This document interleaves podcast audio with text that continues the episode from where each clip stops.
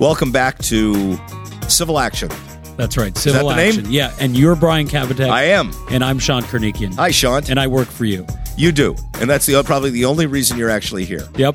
Hey, we do this on a weekly basis where we review recent cases that have come down from the California Court of Appeal, the California Supreme Court, the Ninth Circuit, the United States Supreme Court. Sean still doesn't know what the United States Supreme Court is. We're going to explain it to him one of these days. We'll spend an entire episode one day, Sean, explaining what the United States Supreme Court is. And the audience still doesn't find that joke funny.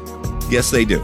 They don't. My mother called they me and she said she finds it very, very funny. You can find us online at k b k lawyers dot com. We also put on a monthly seminar that you can check out for free. You get free C L E credit, free wine, free food. Uh, come for the wine, stay for the C L E. Um, but, you sound so uninspired right? about your own seminars today, yeah, Sean. Yeah. So this is fun, and we get to have fun because we get to talk about cases that have come down recently. So much fun. From the courts. So much fun. Did I already mention that they're from the California right. Supreme Court? And I don't know what the Supreme Court is. Yeah. And and if you haven't tuned out by now, we have a great, great episode today. What are um, we talking about today? We're talking about four cases, so it's uh, uh, short and sweet. First one is a Ninth Circuit case about the joint employer doctrine uh, against a small company called McDonald's. I like McDonald's. Yeah, it's a little startup. Um, and then we're going to do a case about class cert in a misclassification case and the requirements there. Then we're going to talk about um, uh, bad clients that leave bad reviews on social media sites like Yelp and why it's very difficult. For lawyers. For lawyers, yeah, why it's difficult to do anything about it. Um, and really, it's about it's an anti-slap case. And lastly, we're going to talk about a terrible set of facts and punitive damages and pu- proving up someone's net worth or financial condition when you're seeking punitive damages. Okay, so our first case today is Salazar versus McDonald's Corporation. You know what they have at McDonald's? French fries. They do. Yeah, they the do. Best. And, and they used to be better because they used to use beef tallow to make it. You know what that is, like oh, beef I do. fat? Yeah. They don't use it anymore. There is a place that I'm not going to announce on the air that uses beef tallow. And uh, if you contact me, I'll, I'll let you in on the secret. But McDonald's, yeah, still great though. Is it vegetarian? Oh, it's not vegetarian when they use beef tallow. So it's vegan though? No, it's it's if it's not vegetarian, it's definitely not vegan. So this is a case in the Ninth Circuit. It came out of the Northern District of California. And the core issue in this case, just to sum up very quickly, is that not only was there a lawsuit against McDonald's for wage and hour violations for their uh, employees who are, you know, minimum wage people working at these various restaurants, but it was really against one franchisee. The franchisee owned, boy, I think a number of McDonald's Um, in California. Yeah, right? I'm not sure exactly how many locations, but I do know that the class was approximately fourteen hundred people. So you're talking about a decent amount of locations. That could be the turnover in one McDonald's any given school year. I mean, that that is true. I don't think it was hundreds of locations. I think it was, uh, you know. It's actually eight locations. Eight locations the in issue, the Bay Area, yeah. What the issue in this case is, is really the dual employer or the joint employer doctrine, which means that it can be, you can be getting your paycheck from one employer, but really two people could be employing you. Yeah, and, the, the, and this is an important issue. I tell people consistently, there are fifty states in the United States, forty-nine of them have one type of law when it comes to employment, and then there's California. Yeah. And California is very pl- pro-employee, and this is an example of the doctrine is the joint employment doctrine. Here, the plaintiff sued, so as Brian said, not just McDonald's, but the franchise uh, franchisee, the franchisor. Franchisor. Franchisor is McDonald's, and the franchisee is the person that the, the here it's Haynes, uh, the family, Haynes, Haynes family. family Limited Partnership that owned the uh, eight locations. So, but but Haynes settles out. They yep. settle out of the case. And plaintiff and, wants to proceed against McDonald's, the, right. big, the big fish. And they're, they're one of the main core issues in this case is that the reason these employees were cheated was because McDonald's, like everything in a franchise, had obligated them to use a particular software to account for employment and, and wages and employee taxes, employer taxes, and all that kind of stuff. And so based upon that, the uh, plaintiffs were trying to claim that the franchisee uh, was relying on the franchisor and that they were in a joint employee relationship. Yeah, there, there's other facts too. You know, the, uh, McDonald's, the franchisor, required the franchisee to have all of its employees you know, wear a certain uniform, use a certain point of sale system, to follow certain procedures. They made um, the uh, managers go to Hamburger University, which I'd like I, to go there. Yeah, me too. Not, I'd not like to, to go there. Not I think to I, study. We could probably get scholarships to go to Hamburger University. I'm going to so, get my PhD from there. So enough of the McDonald's jokes. In fact, we're, at some point, we're just going to stop this podcast and go to McDonald's, right? Yeah. So the what the court, I didn't like this decision. Sometimes I don't like decisions because I don't like the, the outcome, but I agree with the legal reasoning. Sometimes I, I don't like them because I don't agree with their reasoning. And this one, I do not agree with their reasoning. The first thing the court looked at, the Ninth Circuit looked at, incidentally, this is kind of a two and a half to to half, uh, um, you know, opinion because there was a concurrence in the dissent. It's the, the chief judge, I think, of the Ninth Circuit Court of Appeal issued a concurrence and dissent. Uh, but anyway, they start out by looking at what the joint employment doctrine is, and this is important to know. This comes from a case called Martinez, a two thousand ten California case, because we're talking about California law. California Supreme Court. California Supreme Court case, very important case. And it says that uh, a joint employee, you have a joint employee relationship when um, the other person, the other entity you're contending is the joint employer, ha- can exercise control over the wages, hours, or working conditions, or B, to suffer or permit to work, or C, to engage, thereby creating a common law relationship. So the first thing they look at is the control, and was there control? And they said McDonald's here was not the employer. They didn't control under the definition in Martinez because they didn't control over the wages, hours, or working condition. The only problem with that is that there was this comprehensive program, computer program, which did actually control the wages that the employees and it had some implication on their wages and working conditions. And I think one of the examples that we were talking about before we got on the air was, you know, their software didn't account for someone working an overnight shift. So at midnight, it would just start a new day, and it would it would look like somebody had worked two separate shifts. Meanwhile, they might have actually been working overtime if they worked past ten midnight. or twelve hours, right. But it looks like they worked five or six hours in each. And then stopped and then started again. Yeah. And so then they looked at the suffer or permit. And that's a very specific definition under California law that goes back to a number of cases. I think it even goes back to sort of the early nineteen hundreds where that phrase was used about suffer or permit. Yeah, and that's that's actually uh, the suffer or permit to work is something that is discussed at length in the Dynamex case, which is a very employment important employment uh, and misclassification right, case. And one of the reasons I disagreed with this case is they were dismissive of Dynamex, which is Dynamex is a case which says when somebody is an independent contractor versus an employee and the, the employment laws apply. And they said, but there's no allegation here that this person, these people were independent contractors. No, but the analogy in Dynamex is that you can be an employer of somebody if you exercise control over them, and I think Dynamex is far-reaching, and I think they were too dismissive of that decision yeah. in this case. Yeah, so then, then they went to the common, common law. law definition of employer, and the principal test there is whether the person to whom the service is rendered has the right to control the manner and means of accomplishing the result desired. And the argument here is that McDonald's um, – it doesn't really control the manner in which the the work is being done. But what the what the opinion says is, well, in short, and I'm quoting now, arguably there is evidence suggesting that McDonald's was aware that the franchisee was violating California's wage and hour laws. And they say, but that's not enough. And they dismissed it. And then they dismiss the negligence claim, saying that McDonald's was liable because they wrote this software and they forced them to use the software and they knew it, and they dismissed that. And then they uh, then they throw out the PAGA claims against McDonald's under the same theory. So then we turn to the dissent, the concurrence and dissent. Yeah, and uh, that's by uh, Chief Judge Thomas. And he he goes into looking at the suffer or work to permit definition, and he says this falls under that because it doesn't really – Martinez doesn't compel an opposite conclusion here. Martinez doesn't say that Well, this, they said that it shouldn't have been – he said it should have been thrown out on an M S J.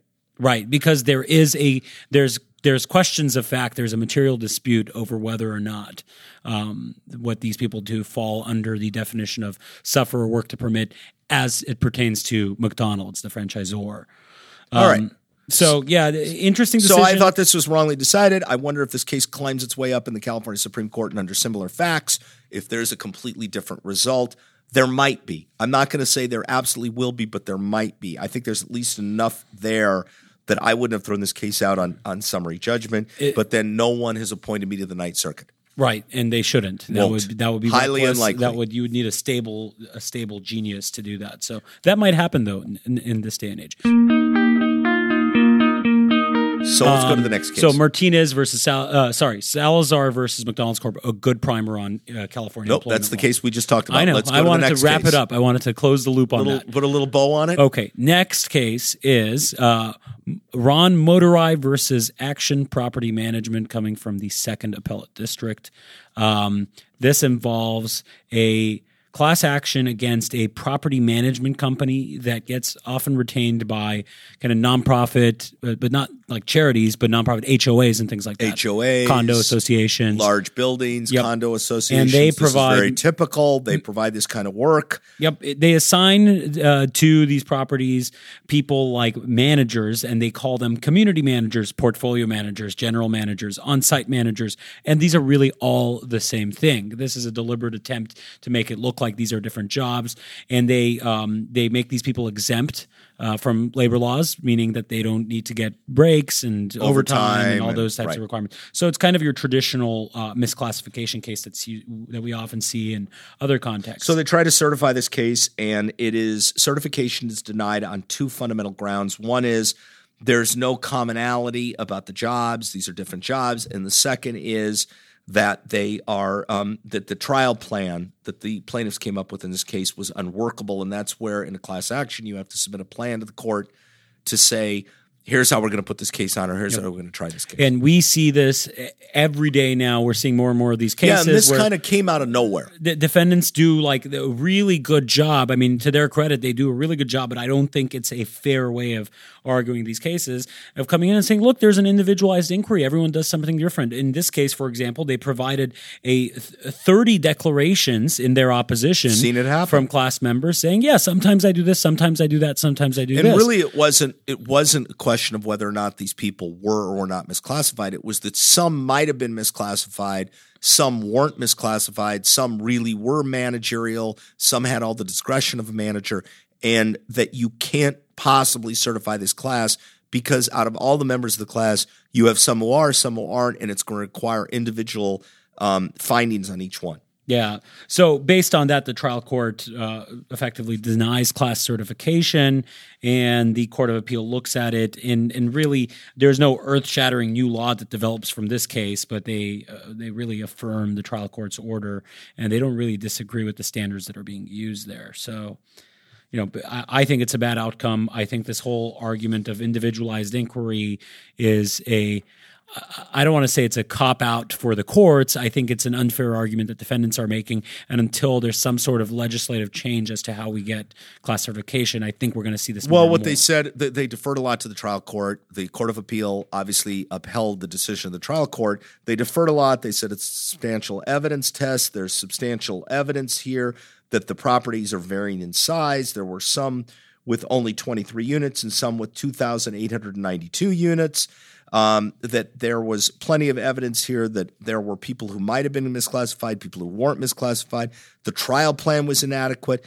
And I really don't like this because you start taking this apart and you start to see sort of the end of class actions when you start getting into all these individual issues. Yes, there are going to be individual issues in class actions, but for the most part, can you look at these and figure out a way to make a quick determination about whether somebody's a manager or not a manager? Yeah, that's that should be the inquiry, but again, the more uh, these defendants have, they've gotten kind of smart here, or they're gaming the system. They're very smart. Yeah. I think they're very smart. I think they go to little seminars, probably in bunkers in South Dakota someplace, and they sit or there. Or maybe and just a hotel in California. Yeah. No, no, no, it's mad, in bunkers. Bunkers, okay. like, like maybe Brian should get his own bunker and, and conduct mad genius uh, seminars. Well, I think the plaintiffs' bar should get there. It should get mad, and we should get mad when this kind of stuff right. happens. Okay. Right. Okay. Next, we have a case from the Second Appellate District. This is Abir Cohen Trazon Salo L L P versus Arta Lahiji. Um, this involves a so the the the facts are kind of. Um, this is less of like an interesting legal uh, argument here or legal news, but it's more of a cautionary tale for lawyers. Right. Um, it's it's it, it, and it also comes out of an, the anti-slap statute, which stands for what, Sean? Uh, strategic lawsuit against public participation. And right. what does it basically mean? What is public participation? Um, for example, filing a lawsuit. public participation, engaging in things like free speech or engaging in your constitutionally protected right to use the system, use the legal process. So whenever someone gets sued for um, engaging in free speech or filing a lawsuit or, or making some sort of claim that's protected by the Constitution, you can anti-slap that lawsuit and basically say that this is a lawsuit against uh, my ability to participate in uh, con- constitutional protected activities. And particularly a strategic lawsuit. So that's the history yep. of it. We don't normally cover these kinds of um, cases here because there are so many of them and they're so varied. But I thought and this they're very was an specialized too. It's a very niche. It's super interesting, very sophisticated area of law. So it's effectively like a super fancy motion to strike. You don't bring it at like an M S J phase, you bring it early on as kind of at the pleadings hey, phase. Hey, we're not teaching about anti-slap motions here. Okay. We're not. I'm just showing off how much I know about it. That's But that's about it, right? That's about Aren't it. Aren't you glad very, I interrupted? Very superficial knowledge of, so, But of the, things, the real yeah. reason I brought this case yeah. up was because it was a law firm, and the facts of the case are that apparently they represented someone named Nahid, um, who had retained him for a first-party insurance case, maybe a bad faith case. Um, sounds like the retention, according to the opinion, was in June of two thousand seventeen. They got some money. They they continued to represent her. And by November of two thousand seventeen, she fired him. And after she fired him, the firm placed a lien for any further recovery and under the theory of quantum merit. And then within a few days of firing him, all of a sudden there starts to be uh, posts out there. Or a few days of placing the lien, I think, right? Either or. Yeah. And there starts to be posts out there Um, slamming the law firm. They're saying things like they used a law f- a law student to manage the case. They ignored requests for information. They withheld disbursements, improperly deducted expenses, yelled at the client. I think they then a few days later posted another one with another review on another source. And then a month or so later, they made a post that they were unethical and unprofessional group of attorneys, and they'll botch your homeowner's insurance claim. Um, and what the law firm did was they said it was the daughter. It was Nahid's daughter who was posting these. Right. And um, then the the law firm filed a defamation lawsuit against uh, against the daughter, I believe. Right. Try, and it immediately tried to do discovery. But before they tried to do discovery, the daughter's lawyers filed the anti-slap. And under the anti-slap statute, discovery stayed unless there's a specific order from the court while the motion's pending. Yeah, and, and the the trial court granted the anti-slap motion. And awarded thirty-six thousand dollars in fees and costs, which is another thing you should know about anti-slap is that it has an attorney fee and cost provision to it, which, which can be quite expensive if you're wrong. Yeah, so the the well, Brian said we're not going to talk about the standards for anti-slap, so I won't get into what the court looked at, but effectively the court here um, ruled that the the uh, – activity was protected. It's uh, the burden's on the plaintiff, meaning the law firm in this case, to prove that there's a probability of success. You have to establish the success. And the court really focused on the fact that these were anonymous, that they thought it was the daughter. They couldn't specifically establish it was the daughter. I mean, I think that's one of the reasons why you should have had discovery, so you at least could find out if it was the daughter. They were trying to – I think they served a subpoena on Google or one of the search engines to see if it was in fact the Yelp. daughter. Yeah, yeah. And is Yelp a search engine? It's not a search engine. It's like a what review is a search site. engine? Never mind. Never so, mind. But I really put this case. It's like four one one. But yeah, you know, in full disclosure, I know these lawyers, and I put this case in here because um, I think it's very important to think twice before doing and bringing something like this. There is protected speech out there. Truth is a defense. Do you want to go chasing after your clients when something like this happens? Do you want to make an issue of it? Um, it, it's it's just one of those very tough calls, and it isn't limited just to law firms. It can be restaurants, it can be businesses, it can be establishments. Um, there seems to be, you know, people hide behind the anonymity of the internet, but yeah. you know that that's bad and good. Free speech is very good, but you know sometimes you get stuff like this out there. And it is troubling, but you've got to think twice before you start filing the lawsuit. Yeah, I mean, we've we've been presented with cases against sites like Yelp and things like that, who very well may game the system. In fact, I, there was um, there was a Daily Show episode recently about that, about how Yelp is kind of pay to play, and they make people give money b- before they can get rid of bad reviews. Allegedly. Or, yeah, allegedly. Um, but again, again, they're protected, and maybe it's a price to pay for our freedom of speech, but they are ultimately protected. Hey, I think it's a big issue. I think it's a big problem, and nobody, nobody would like to be on the receiving end of bad reviews or bad credits. So doesn't, please, nobody listening to this, take this as an invitation to say bad things about Shant on the internet, okay? Right. I'm going to start a whole petition to, uh, you know, get you taken off this show um, based on, you know, your performance. Can I sign people, it? People's reviews and, and people's complaints.